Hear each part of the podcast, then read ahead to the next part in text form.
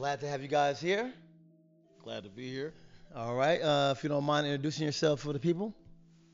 My name is Eddie Purpose. I'm the founder executive director of Progress Pushers. Come on. Community leader, Come on. advocate, activist for the people, uplifter, empower, right? Huh? Say it. Yeah, father of two. All right. All right. Absolutely. Yeah, man, my name is Eugene Youngblood, but you're gonna hear more folks just say Youngblood, right? One name, like Kobe, Okay. right? Like Prince, right? Keep it with Youngblood, right? That's how we moving. And All right, uh, right, you know, right. and it is moving, right? Mhm. So yeah, uh, I do my community work through the Freedom Project, man. So you know, I, I collect checks from the Freedom Project, but I'm employed by the community and I'm answerable to the community, right? Mm. And so I do work to empower folks to get in the best position of themselves and uh, fulfill and live out their highest potential, right? right, And so sometimes they might need some assistance on getting there, All right? right. And that's what I'm here for. Nah, man, and uh, I really appreciate you guys coming, and um, I really appreciate the work you guys are doing, and that's why we're here, right? You know, pros and cons. That's what we are, right? We're professionals, but we're also ex-convicts. I think it's important that certain voices are amplified, right? Um, that certain narratives are dispelled, and your presence here today, you know, uh, is a really important step in that direction. I think we need to start putting a face on individuals who are coming home from prison. I think the community needs a more authentic, right, um, face and narrative about the process of what happens to individuals after incarceration. So the fact that you guys are here uh, means a lot, you know what I'm saying? And so uh, with that being said, I know you personally, right? And so I can appreciate your growth. I can appreciate where you guys come from. I can appreciate what you guys went through, you know, on a personal level. And I just want to make sure that the people get a chance to get a glimpse of that. So I'd like to start off with you, uh, Eddie. Um, just uh, if you could let me know, like, uh, of course, you you know, before you became the professional that you are now, you know, you were you were you were a young man. And I was just wondering about the environment that you grew up in, maybe, and some of the choices that led you in the direction uh, that, that that that your life went. Yeah, yeah, yeah. So you know, I uh, end up relocating to an area called uh, Westway and Federal off that highway, and uh, you know, definitely, unfortunately, some of the same community ills, right? Societal ills. Um, when we talk about uh, group and gang violence, when we talk about uh, plagues of um, you know drugs and, and- destruction, you know, um, I was bur- I was I was I grew up in that type of environment. And I always say, you know, I'm a school to prison pipeline example, right? I Mm. literally left school at the age of 16, um, committed a home invasion on robbery, and um, ultimately ended up serving a 12 and a half year sentence of a 14 year sentence. And so, Hold on, hold on. How old were you when this happened? 16, 16, Mm, so you you were a juvenile. I was a juvenile. Did they charge you as an adult? Got declined on as a juvenile, charged as an adult. Uh, went on a run at 17 once I realized it wasn't going my way. Mm. Hmm? And uh, Got to get on that good foot. Right, and uh, you know, I was on the run for a whole year. Okay. Um, and uh, you know, uh, once I got uh, captured, I was 18, youngest person at Walla Walla in 2003. Mm. Uh, you know, that's where I met Youngblood here, right? Okay. Uh, back then. I, I, I keep telling them, man, we know each other, man. We family, man. Right, right. So as a teenager, I've been, you know, knowing you guys since I was a kid, and so, uh, you know, transitioned um, from boyhood to manhood right behind the walls. Mm-hmm. And so, but you know, the background is just consistent with many other stories that we hear about uh, from individuals that was raised um, without positive guidance, right? And so, um, so I always say, you know, that we don't, kids, adolescents, right, don't seek positive role models, right? They just go after who's around, right? And so, Right. we ended up following around, who was around, who was available, who was doing what. They became cool. So everything that they did, I associated that with being cool, right? And so uh, this is what led to uh, the misguidance and ultimately certain decisions that ended up uh, leading to my incarceration. Okay. Youngblood. Yeah, man. Uh, so I'm from Los Angeles, right? And so I'm from Okay. a, I'm from a space called West LA, And so most most people who know here West LA, and the first thing they think of is that ain't Compton, Right. that ain't Watts, right? Okay. That ain't South Central, right? So they feel like that means I wasn't impoverished, right? Right, right, And because of that, they have some kind of particular view about what that means to them. Oh, well, uh, is that right? Yeah, without the realization being that while I had might have a few more dollars, right? We might have been okay financially a little bit, right? Mhm. We still was lacking hope, right? Right, we right. still was in we still was deprived of uh, a bright future, right?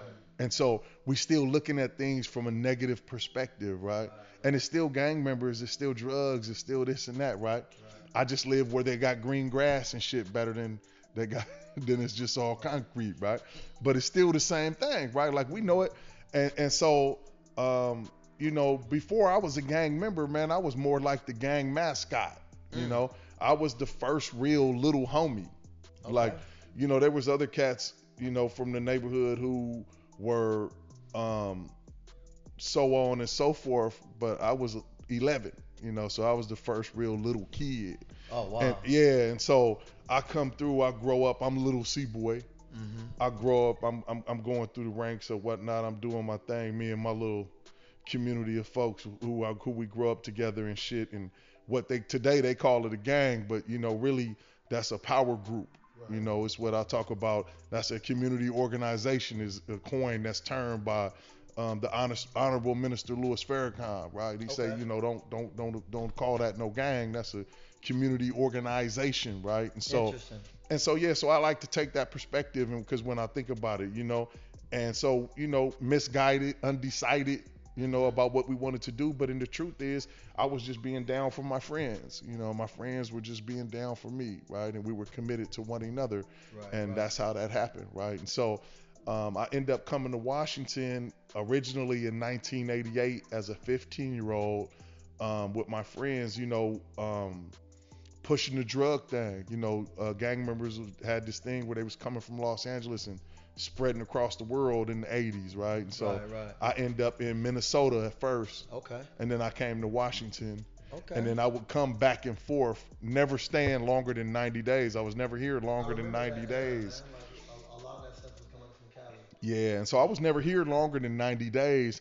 And then in 1991, I got caught up in this murder and uh, end up going to prison in 1991. End up getting arrested in 1991, and uh, ultimately um, being sentenced to life without and uh, or sentenced to a de facto life sentence exactly, which meant that I would spend the rest of my life in prison.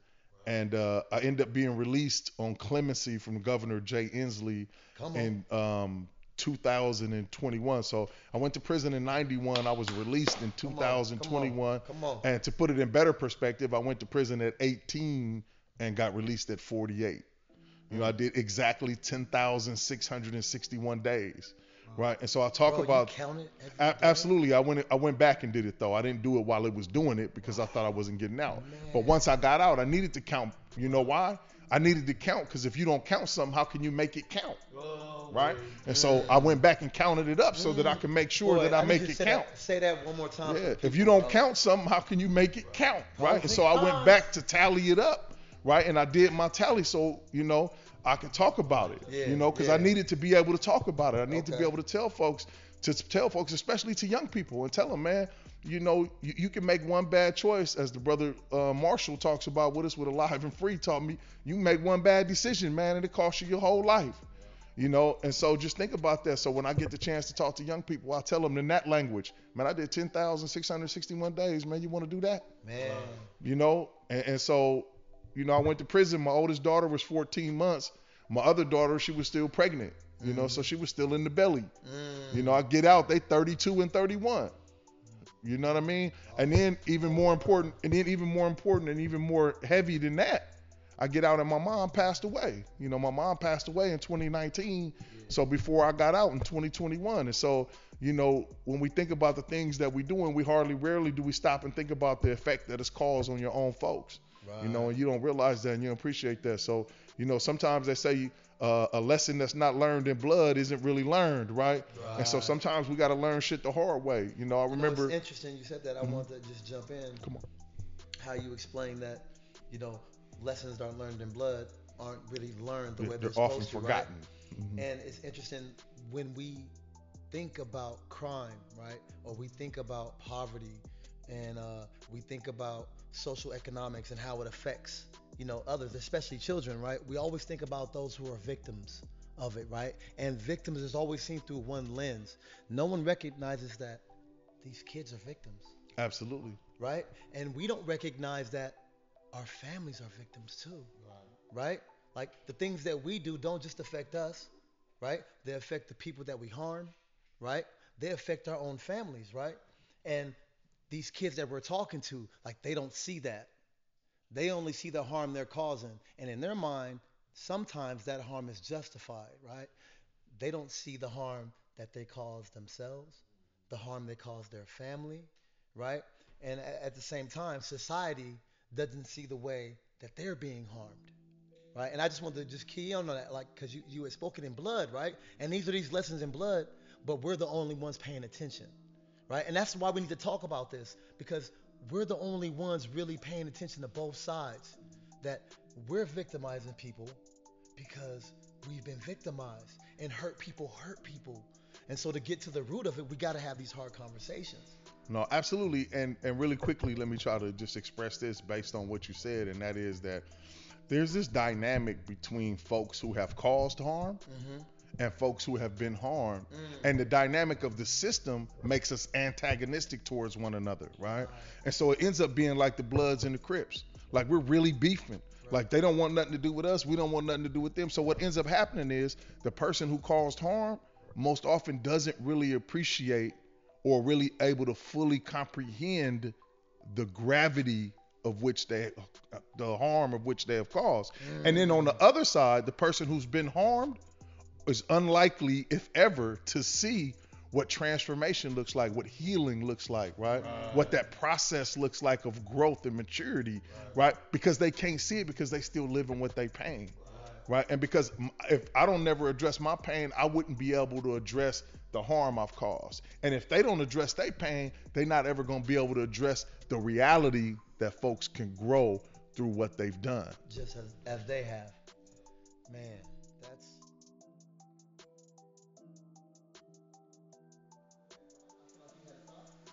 Well, I did have, you know, um, when you spoke about, uh, you know, us not really understanding the, the impacts of our harms and things like that, and I think it's very important to note that uh, what we're seeing is only the residual effects of societies, systems, right, that has actually created these atmospheres, these structures, that's that that that that the results from it come, that that happens from the results. Does that make sense, right?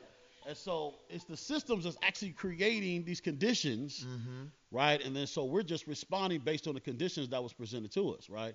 And so be, when you said that we don't, we and you're right, we don't know, and this is why it is important for those of us who actually been through those experiences to now to go back to the schools, to now to go back to the institutions, now to go mm. back to the communities in mm. order to enlighten our young people on what is actually happening happening enlighten them, the yeah. community on what is actually happening to you Right, you're a right. victim of the system a system is an organized scheme or method right and so it's been a Wait, wait, wait, scam Wait, wait, wait, wait, wait, wait.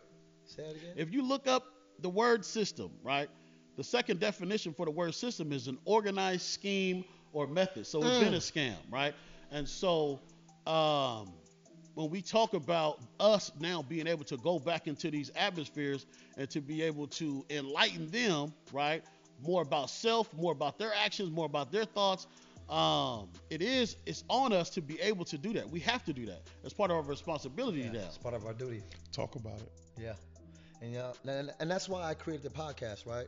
Because our voices, particularly your voices, need to be amplified. And why I say your voices is because of the work that you guys are both doing.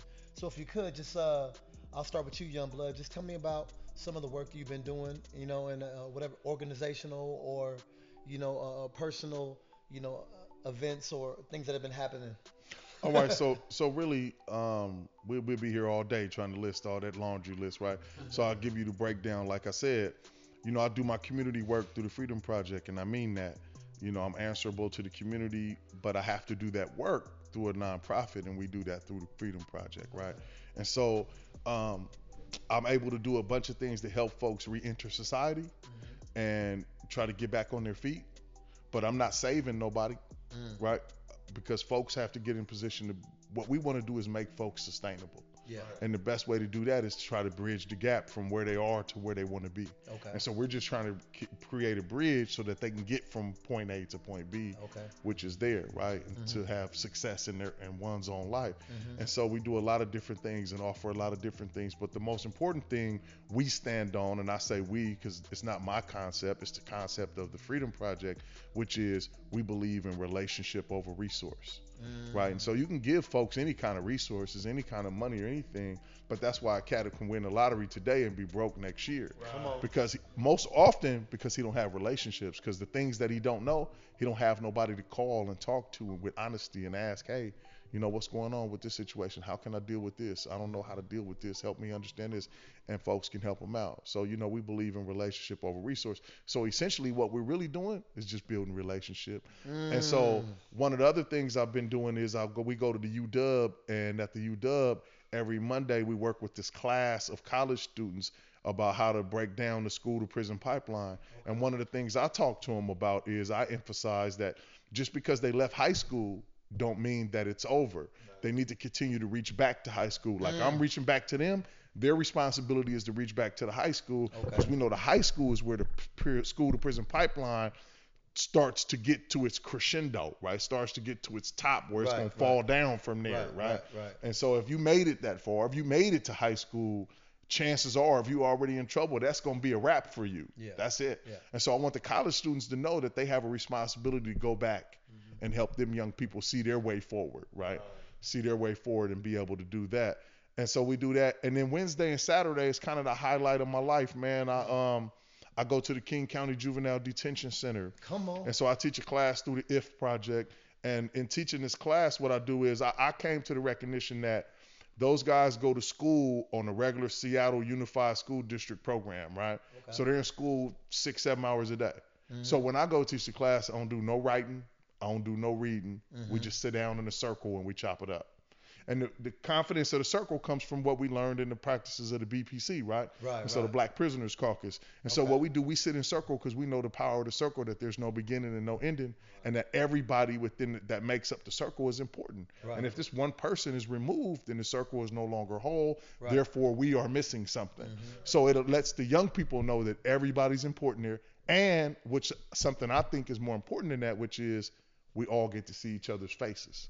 Because I believe in the exchange of energy. Okay. And so we need to be able to exchange energy, and the young people need to exchange it between each other and just talk about what they're going. So I'll give you a brief, brief synopsis of my last class. So what I did was I asked all of them, how much do you think it costs to build this place?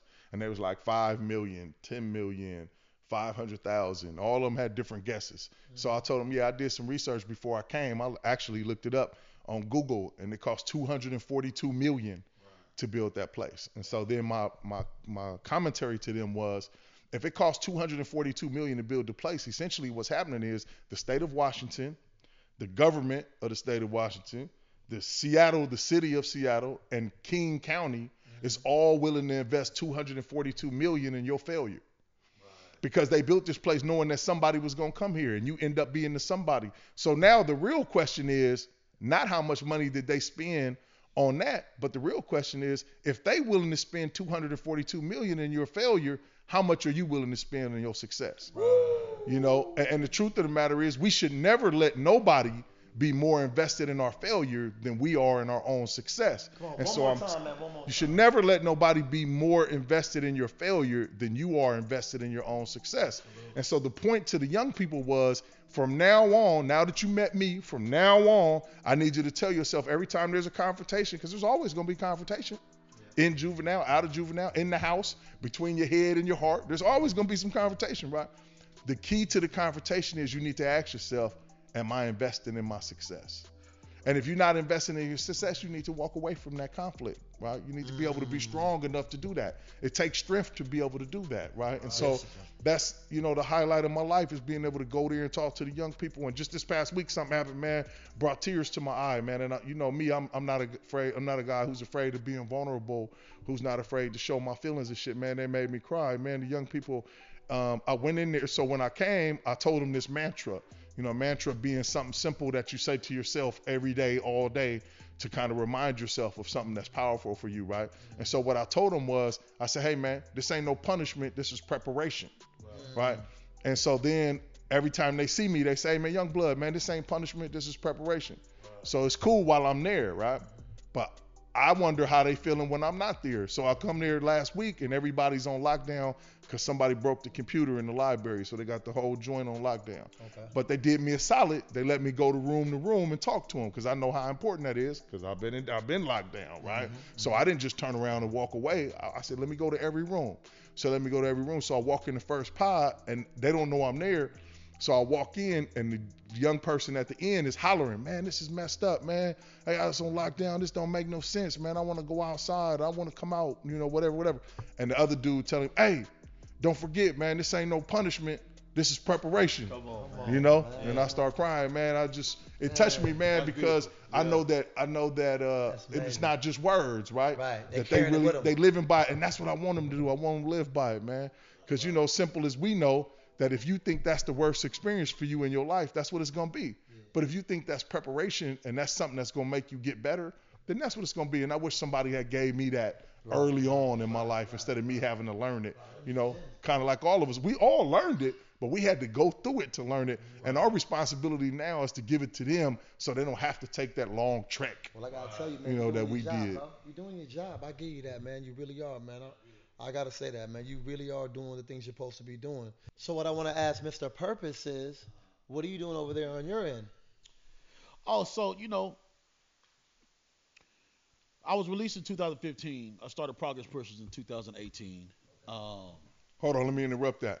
He didn't start Progress Pushers in no 2018. oh, he's right. Because I knew about Progress Pushers w- when he still was in the penitentiary. right. So let's let's press Yeah, yeah, rewind yeah, on yeah, that. yeah, no. Let's press rewind on that because I want to make sure that, that this is authentic and, and make sure that he give himself his own props. You know, sometimes Right. we don't give ourselves our props. So back that up. Let's talk about that. He's absolutely right, and I'm glad you said that, Youngblood, because in 2009, uh, I was in the hole at Monroe, and I remember writing on a piece of paper while in the hole plans for the future at the top of this paper, and I literally put down on the list just a list of things that I wanted to do, I wanted to accomplish upon my release, and one of those things was to start and operate a um, organization that's literally what Progress Pushers is doing right now.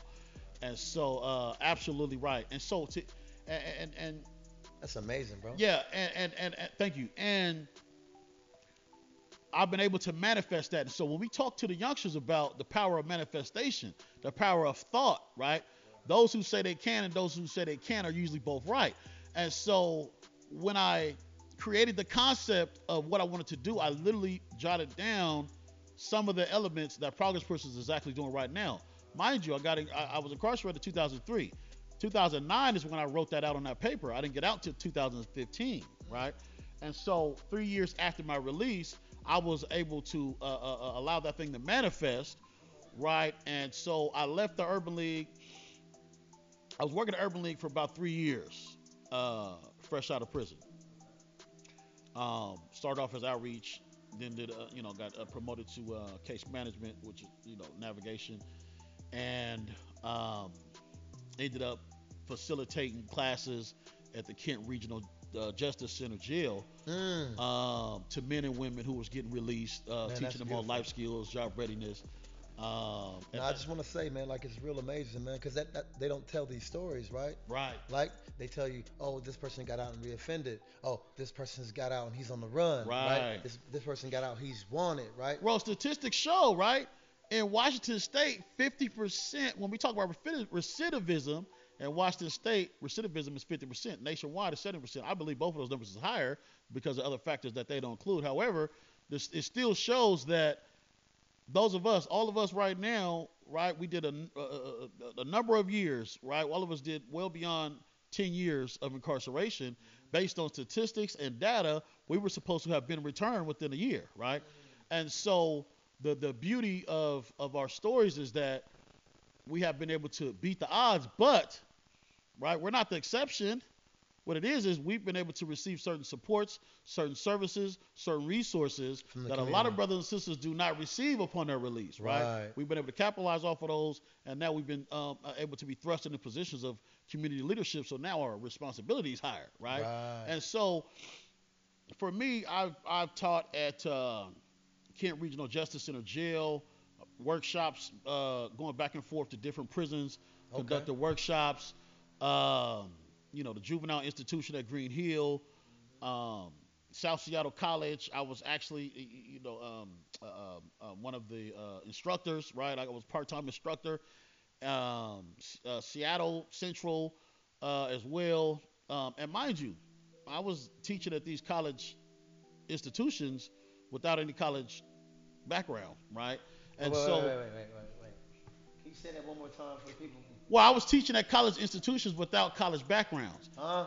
Now, however, I was, I was. Fresh out the joint. Now, here's the. Here's no, the, it's important that the people understand It- that. it now, is. listen, man, I, I respect your humble brag, right? But see, my, my job is to amplify that shit, right? Because that's my job, man. You do your job, I'm gonna do my job, and my job is to make sure that people understand that the community is filled with individuals who are getting out of incarceration and they're going and teaching college classes without a college degree. So when you hear these horror stories about, you know, these individuals from your community who are your brothers and your nephews and your uncles and your dads, you have to understand the stories they're telling you aren't true. Right? And so I just want to pause to make sure, right? You understand that it's not the exception. They don't. Right? They're being told a whole bunch of lies, right? Because they're going to keep seeing friend after friend on this couch. They're like, ah, I keep hearing all these guys is going to prison and getting out and going back to prison, but I'm hearing about all these individuals who are not just getting out, but giving back to the community. You know what I'm saying? Not just getting out, but using their experiences and their mistakes and their lessons to make sure that the next generation isn't having the same problems and difficulties, right? And so I just want to make sure that the people understand that aspect, right? But I apologize for interrupting, man. But I, I gotta brag for you, bro, and I'm proud of you, man. And the community should be proud, right? Because they're not just doing this; they're doing this against the odds, right? You know, again, not just the odds, but against the narratives, right? And so it's just really important, man, that that that the people who take the time to listen to this understand what's going on in our community.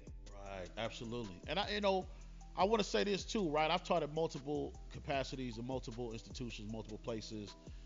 But I, I got to give flowers to my brother right here to the left of me, uh, because a lot of people know me for you know the trainings, uh, the the you know the, the the groups that I teach, uh, uh, workshops, and all these different things. But it all started from this guy right here, right? Uh, in Man. 2008, when we were out of state, Arizona, bro. It was out That's where it overcrowded started in for Washington me. State, right? Bro,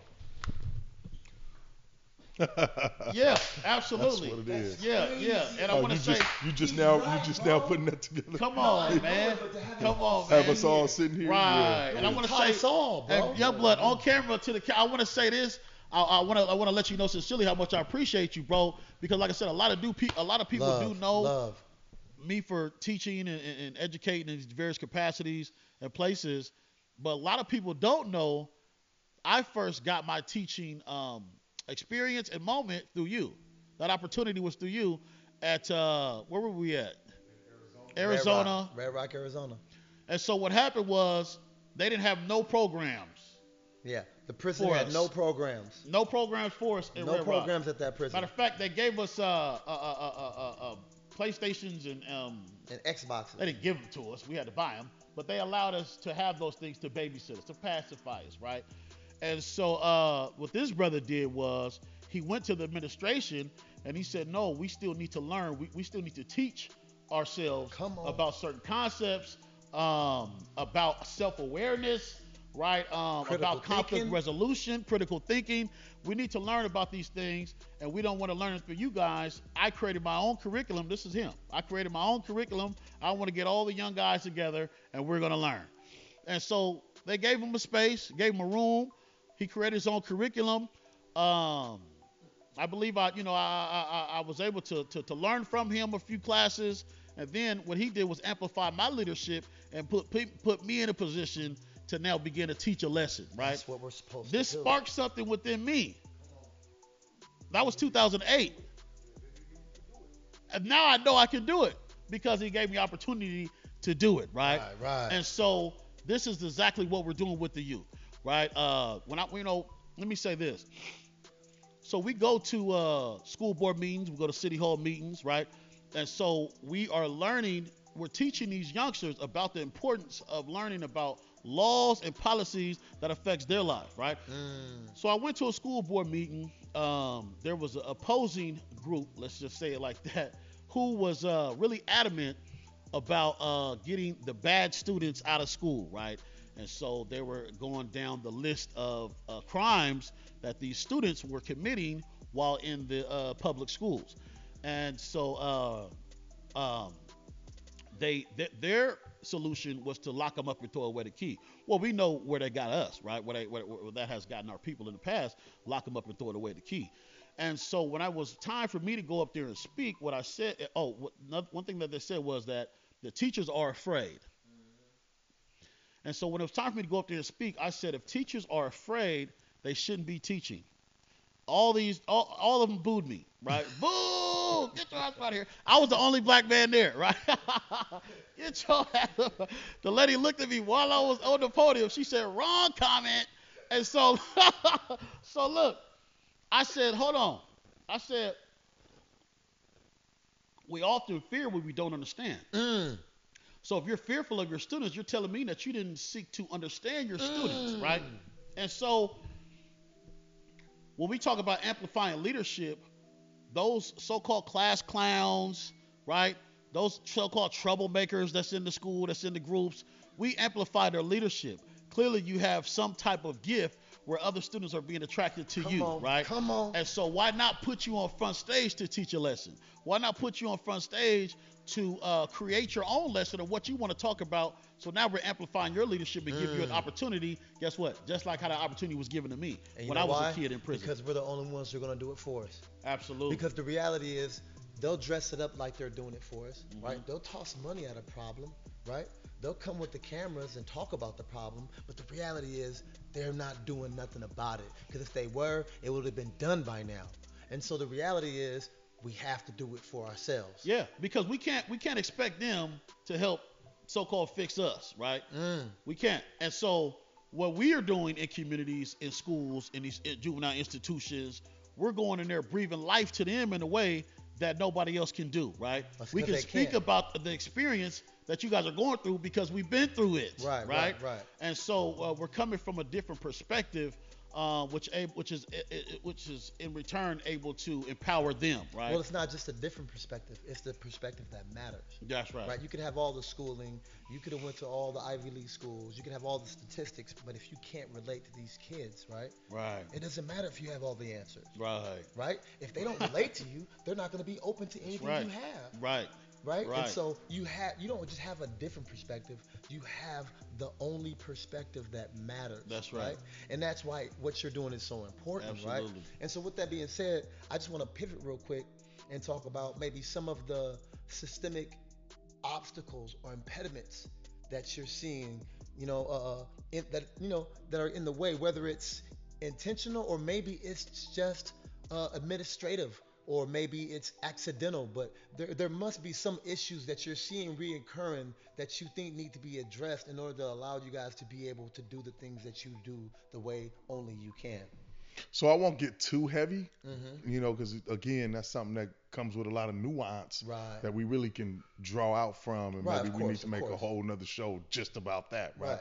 But the quick answer is, for me, it's really when you talk about like carve outs, right? And so when I see that, when we terms of resources, that you'll have folks that are in need of housing or are in need of certain employment or in need of um, getting themselves in a better situation, and the places that offer that will say, not if it's a violent offender, not if you've committed a harm against a person, right. not if you committed a sex offense, whatever, right? Like they'll carve you out for any number of reasons. And then what happens is then those folks are the folks who's flipping through the cracks because now they can't even get the yeah. services they need mm-hmm. to even get sustainable. Mm-hmm. Not forget thriving, mm-hmm. they can't even get to a point of sustainability. They can't even take care of themselves. Right. And so just think like that's one of the real impediments, bro, is because they think that um like it's that uh it's the thing like my bro David says that uh you know when you hear folks talk about uh, non-violent offenders versus violent offenders,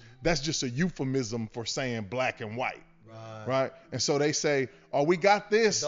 Yeah, we got this, but this isn't for. We don't. We won't help nobody who got a violent crime or who got a crime against a person. That's really like saying we ain't helping no folks. We ain't helping no black folks, right? Right. Right. right. And we helping non-violent drug offenders.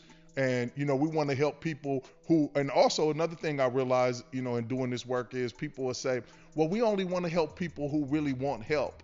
And the people who want help are the people who asking for help, mm-hmm. not realizing that folks who come from our community have been traumatized, or we don't know. You're right, we don't know, but also we've been traumatized by going to these systems and getting our hands slapped back, right. or not getting nothing, or getting cut off, or getting carved out, to where that now we don't even want to ask for nothing. Mm-hmm. So you'll see somebody and they really need some help, but they won't ask for it because they've been traumatized by a previous experience mm-hmm. through dealing with these systems, mm. right?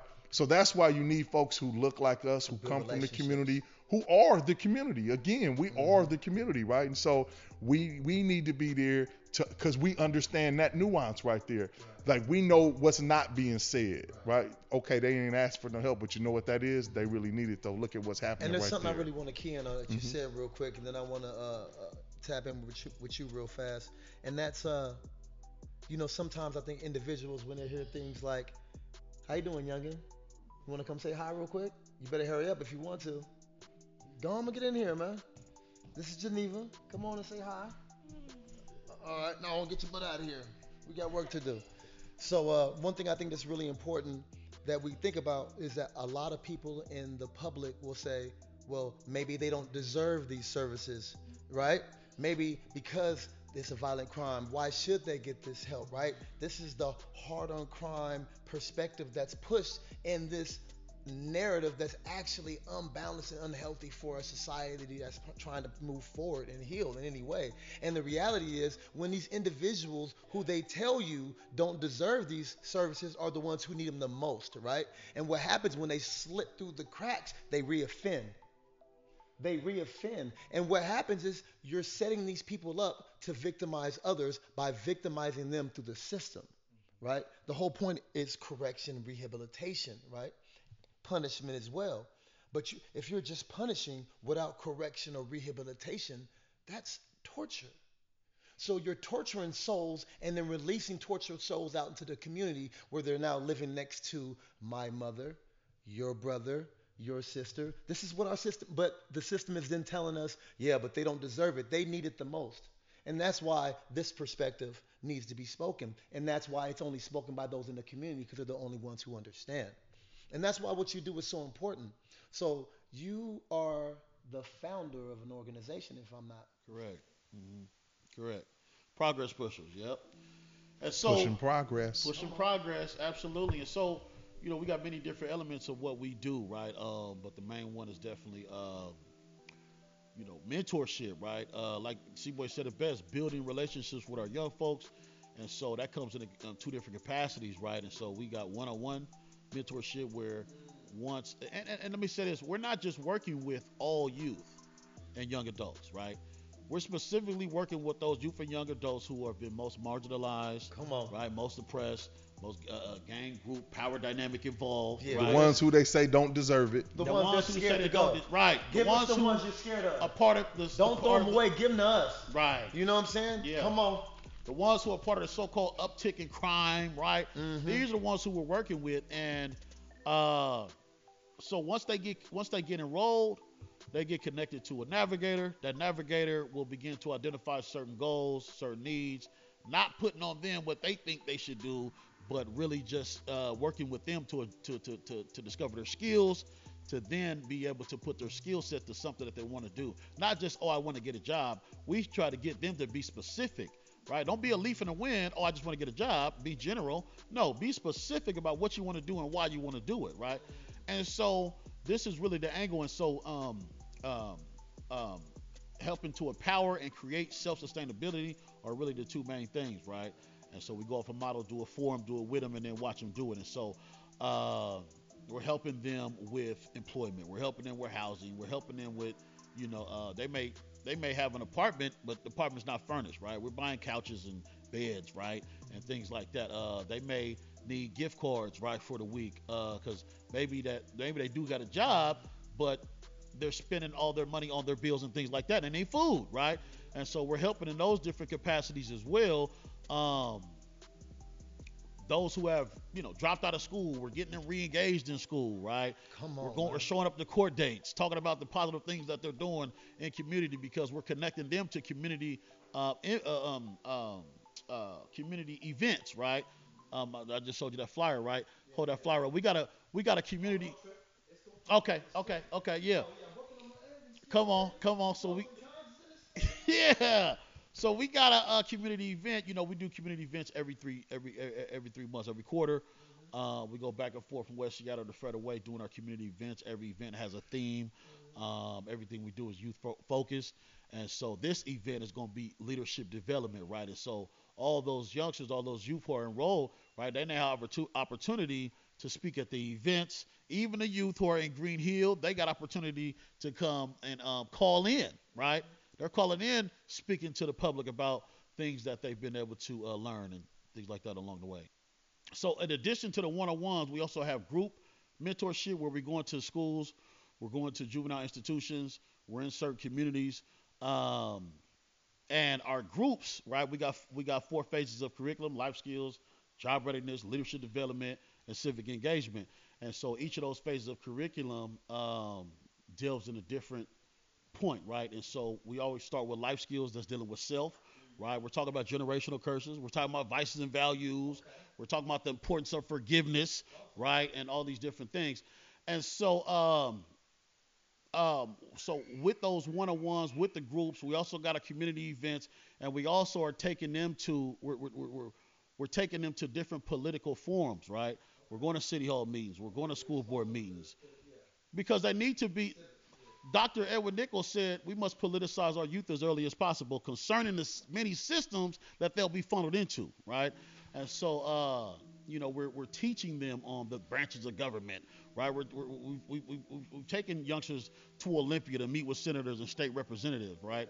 So they can learn more about the laws and the policies that's affecting their lives and their community, right? And so, uh, in addition to those things, you also asked the questions about some of the uh, pitfalls, right? That, uh, that, that, that, we face. I did, I did, I did. and so I wanted to say this is that this is an uphill battle, right? Because again, we're against a system that needs these bodies to perpetuate itself, right? And so some of the pitfalls is that we're against certain members in society that literally just don't understand the work that we're doing. So we talk about investing into the community, right? In their mind, why is this money going into the community? Shouldn't they be doing this for free, right? They don't understand. Right. We've actually become trained professionals, right? Right. We're trained professionals, mm. and based on our based on our training, based on our experience, based on our expertise, right? This makes us trained professionals to be able to do the work that we do in the lives of these young folks, right? Like Eugene said, we're not here to save. We're just here to give them, give the youngsters tools so they can in return save themselves. The choice is theirs, right? And so some of the pitfalls that I see is uh, financial pitfalls, right? So I got our team of 10, and in order to increase capacity, we got to be able to uh, have dollars to be able to pay for it. Just like you know, just like you go to an institution, you got all these different people that's able to send their kids to college off of the backs of these youngsters who are in these institutions. We got to be able to uh, to have sustainable jobs within ourselves, right? We got 90% of individuals who work for progress pushers who've also been impacted by the injustice system. So they need they, they need sustainability as well, right? Um, and so in order to increase capacity, of course, there's dollars that's attached to that. Another pitfall is this: we're one of the only organizations in Federal Way doing the work that we do with the population of youth that we serve. However, we've been funded by King County to do the work that we do in Federal Way. But the funds that they give us, do you know, they only give us $300 per, per, per, per student a year. Mm.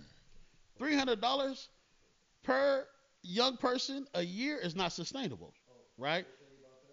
Right. That's not sustainable. And so when we when we talk about some of the some of the pitfalls, these are some of the pitfalls. How can you expect a community organization to actually be a breath of fresh air uh, to empower, right, and to do all these wonderful things in community when we don't even have the funds to be able to help them become sustainable, right? Right, right, right. And so, Right, and we're talking about math, right? Th- This part, this part, right? We're just talking about math, and so it's not like they don't understand, right? That it's underfunded. That's what I mean, right? It's it's it's easy to understand that it's not underfunded, and so my my thing, and this is coming from an unprofessional in this particular field. I'll say as a community member, I'll speak as a member of the community. Upon hearing that type of information, it it seems real negligible and almost intentional, right? right? Because if a program is underfunded and you know that, then why aren't we funding it? And if you're not going to fund it, then why are you running it? To me, it seems like it's more for show, right? It's more for show, right? Where you have individuals who are really striving in their community to make these changes, and they're giving us a dog and pony show. If And that's what's get- no, happening that- as, we- a, we- as a yeah, member of the we community. can get into the weeds. It's a lot of it's a lot of involved. But another pitfall I want to say is, you know, we have a lot of um. Let me say this: we have a few, you know, there, there's a few individuals who who who who come from our background, um, who now is looking at this as a new hustle sometimes, right?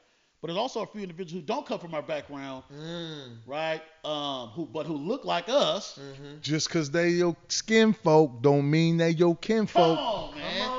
Come on, man. And so Yeah, those it's real life. individuals, they're the ones who get in the way of real community uh, uh, leaders doing real community work in the lives of these young folks, right? They're the ones who's coming with poisoned hands and inserting their hands in the lives of these young folks, right? And that's continuing to repoison, re-traumatize, re-trigger our young folks because they shouldn't be there in the first place, right? Those are some of the pitfalls as well that we're talking about when we talk about community work. And that's just not in Washington State. That's everywhere, right? That's everywhere. And those are some of the the the the the, the, the pitfalls because again it became a hustle. You got a lot of individuals who's getting, you know, who are getting great money because they got great grant writers, right? Um, but they're not able to do nothing with the money because they're not really in community. So what are they doing with the money? They're mismanaging their money, right? And so now that makes all of community looks and appears a certain way to certain funders who are Right. giving certain money, right? Right, right, right. Well, I can say one thing, man. The work you guys are doing is apparent. Absolutely. You know what I'm saying? The work you guys are doing, the community siege. You guys are boots on the ground. You know, you guys are in. What, you guys still in Echo Glen, right? Green Hill. At Green Hill. So we were in Green Hill. We're, we're, we're, we're getting ready to reach back out to them to uh, get reintegrated there. And that's one of the problems too. Like where we should be woven into the fabric of these juvenile institutions. We shouldn't just have a program here and a program there, right? Uh, we should be woven into the fabrics. Unfortunately, a lot of things was happening um, at Green Hill because we were actually there during COVID as well, right? Uh, pegged as uh, first responders. Essential workers. Essential workers, that's what it is. Thank you for that. Yeah. And um, after our last group, you know, I just got a call last week from a youngster who was in our group, like, "Hey, man, how you guys in here?" They told us that you guys are just not coming. Huh? Of course, we're, well, well, well, we would never. This is about you guys, right? We would never just stop coming. But you know, so I said that to say, you know, we was able to do some wonderful things at Green Hill for a number of years, but unfortunately, because of some of their staff situations that's happening over there, um, uh, we're not there right now. But we are looking forward to getting um, uh, reintegrated back into that Green Hill institution this year. You're the kids. Yeah, Yeah. yeah, yeah, yeah. It's Yeah, all it's love. Yeah, it's they're- all they're- love and This is pros real and life. cons. It's Yeah, come real on. life. Yeah, This yeah. ain't no studio. This is real life. It's real life, Yeah. man. We out here. But uh, yeah, so uh, you know, I don't, I don't want to hold you guys too long. But before I let you guys go, I, I bef- before I let you guys go, I definitely want to give you an opportunity to uh, drop just some wisdom, right? And uh, and I say that, and I, I'm gonna say this to everybody who comes and sits on this couch, which is that uh, you have a voice, you have a powerful voice, right? You have a lived experience that is unique, right?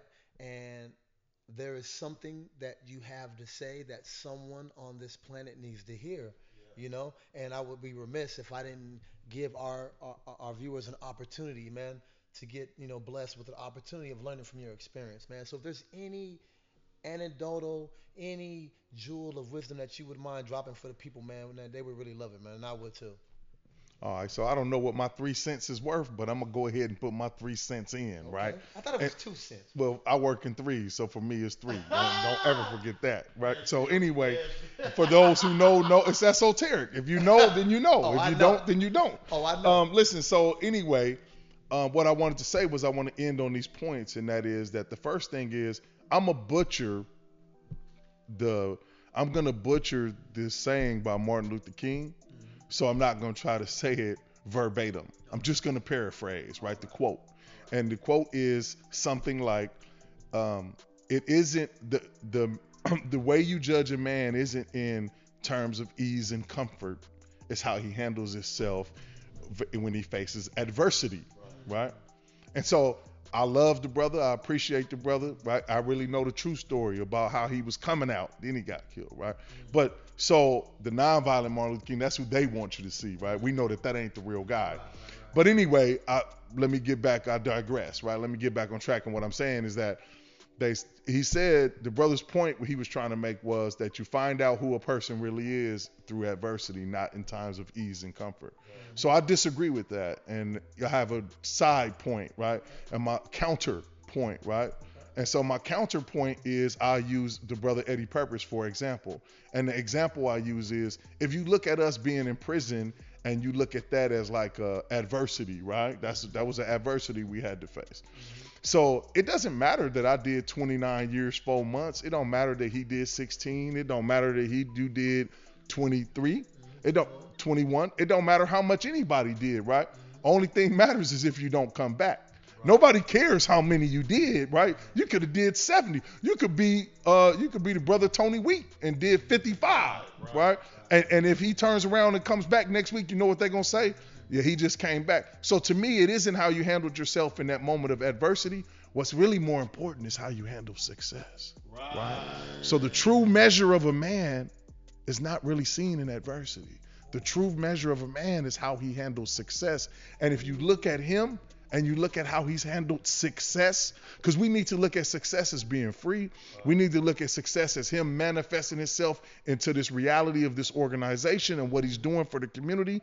And think about how he's handling that success, right? Mm. That's how you measure a man. And so we measure our folks. We need to measure our folks by how well they're handling success. And How you he's act when you and win. he's and he's handling success fantastically. Mm-hmm. How you act when you win? Exactly, man. How, be, how to be a good winner. Right, how to be a good winner. Right, right, and so, you know, that's what we're talking about here. That's what they Yeah, in gracious. Yeah. And so the last thing I would like to say is I really want to bring my wife into the space for a couple of reasons. For one, you know that I just got resentenced, right? Mm-hmm. And so what that did for me is I got resentenced to 30 years, and what that means is I was out on clemency. I was supposed to do the rest of my life. First, I was supposed to do the rest of my life in prison. I got out on clemency. Then they told me I'm gonna be on clemency for the rest of my life, right? And now I just got resentenced to 30 years. What that means is I did 29 years, four months, but I was free on community custody for just about two years. So I got credit for 31 years, three months time served. So when they gave me 30 year sentence, I actually served one year, three months more than my current sentence. So that effectively means I maxed out. So they took me off clemency. The mm-hmm. governor called me and told me I'm no longer on clemency. Oh, wait, the governor. The called governor called me and told Wait, me I am wait. no longer on. Jay Inslee had his folks call me. You know he ain't calling Oh, okay. About nobody. say, so he- he had his folks called- call me and say, me. "You are no longer on clemency." Yeah. You know. Then I got to go report to my CCO and give him some paperwork and say I ain't never coming home. Here you go. Boop. That's what I'm talking about. Yeah, I'm out. I ain't never coming back. Yeah. And so boom, I, get, I gave him that.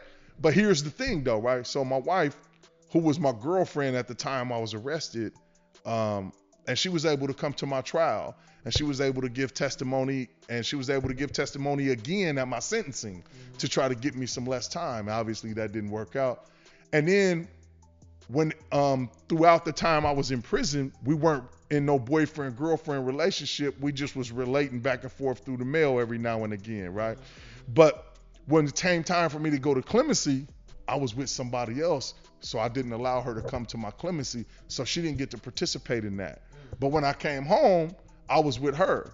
And so I end up being with the one, the last woman I was with wow. in 1991 was the first woman I was with in 2021, wow. right? Wow. Absolutely.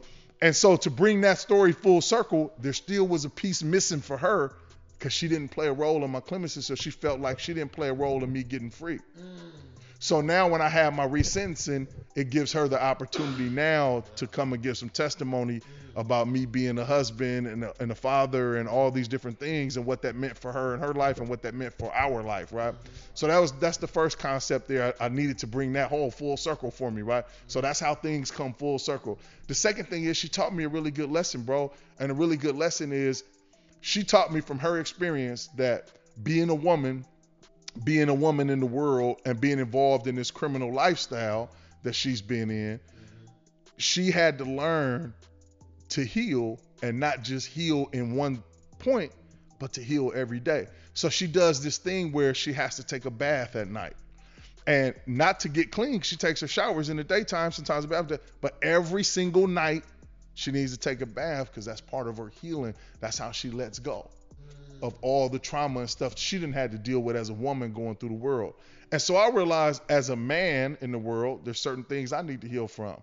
Then as a black man, and then understand science enough to know about epigenetics, I know that mm-hmm. the trauma that my folks faced from slavery still resides in my genes. Mm-hmm. So as black folks, we have an extended trauma that we got to deal with that she don't know nothing about. Mm-hmm. But I have to carry then being a man, there's certain things that I have to carry. Mm-hmm. Then on top of that, being a man who comes through this gang thing, right? Mm-hmm. There's another trauma that I have to carry right. in through this. So now I need I have learned from her that I need to go through a cleansing every day mm. and every night mm. and sit down. So I take some quiet time. I got to get mine in quiet time.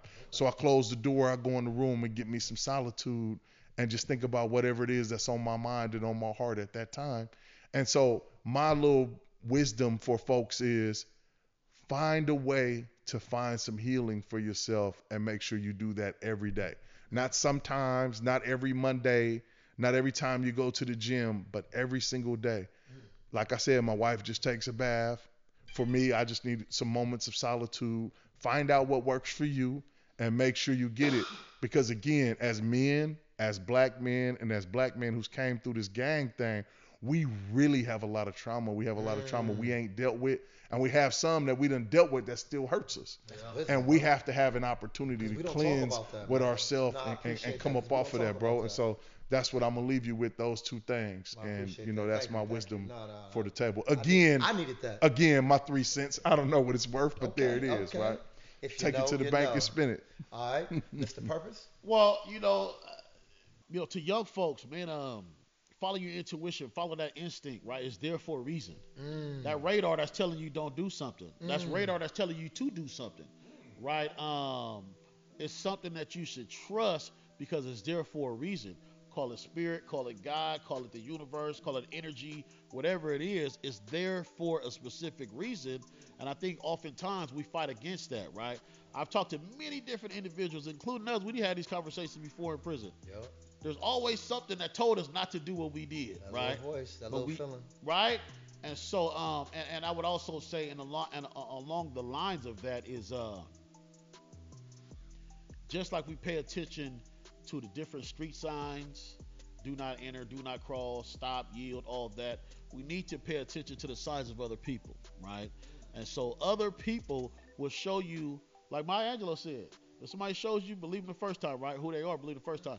And so I would definitely impart this upon the young folks is that when you see certain signs in other people, you got to trust that, right? That do not enter, do not cross, stop, yield is there for a reason. And when we don't follow that, just like in that car, if we push past those street signs, it's gonna be collisions, it's gonna be crashes, it could be death, right? Right. Same thing if we don't pay attention to signs of other people, it could be collisions, crashes, and deaths, right? Mm. And so we have to be mindful of that. And No, that's that's my that's that's my piece for the young people, but my piece for the community in general is to trust community with community. We know what we've been through, we know what we experienced. Say it again. Say it again. Trust community with community. Come on. We know what we've been through. We know what these young folks are going through, and we are the ones who can be. Who, who, who, we're the only ones who accurately give them the tools that they need in order to save themselves. Invest more into community for community, and it, it's not always about what you should or could be doing because you always could be doing something. There's a quote that says, "If you're not part of the solution, then you are the problem," right? And so, what are you doing in your community, right? It's always, it's always, it's, it's always easy to point the finger at, at, at- at what's happening up here, right? But what are you doing in your community, Come on. right? Don't what all these issues that you're complaining about. What are you doing to help fix those issues? Ooh, talk to him. right? And so I'll leave it at that. For my pieces, my little tidbit, right? Ooh, we're gonna have to get some water on that mic because that joint's hot. Absolutely. All right, well look, man, I'm really glad you guys came. I appreciate you guys, you know, coming here. I'm gonna go ahead and end it right now. 'cause I know the kids. Appreciate it, man. I appreciate it because it's about to get dark, and I gotta get away from these mean streets of Puyallup. I, I, I, I want to say one more thing before we go though. I want to give you your flowers, bro, because uh, you know, uh, just like you, you, you gave us a platform to come speak about what we do, who we are, what we, what we've been through a little bit. Um, you know, I want to be able to just say that how much we appreciate you, right? Because I remember we, we've been having these conversations for the last few months, maybe a few years, about you getting your podcast going. And so for you to be able to provide a platform from individuals who have been incarcerated, so like I said, people don't realize when it comes to statistics, we were all supposed to have been back incarcerated, right, based on recidivism uh, uh, uh, statistics. However, for you to be able to create this platform, I love the name Pros and Cons, right? Yeah, we gotta weigh it out. We gotta figure it out. to man. give us a platform to be able to tell our stories, the success stories, be an example for brothers and sisters who still coming out. Come on. is something that uh that I think is a beautiful thing, and I want to commend you on that, and I thank you for that. I appreciate it, man. That's what we do, man. We got to, like you said, it's obligations. Absolutely. With that being said, we can wrap it up.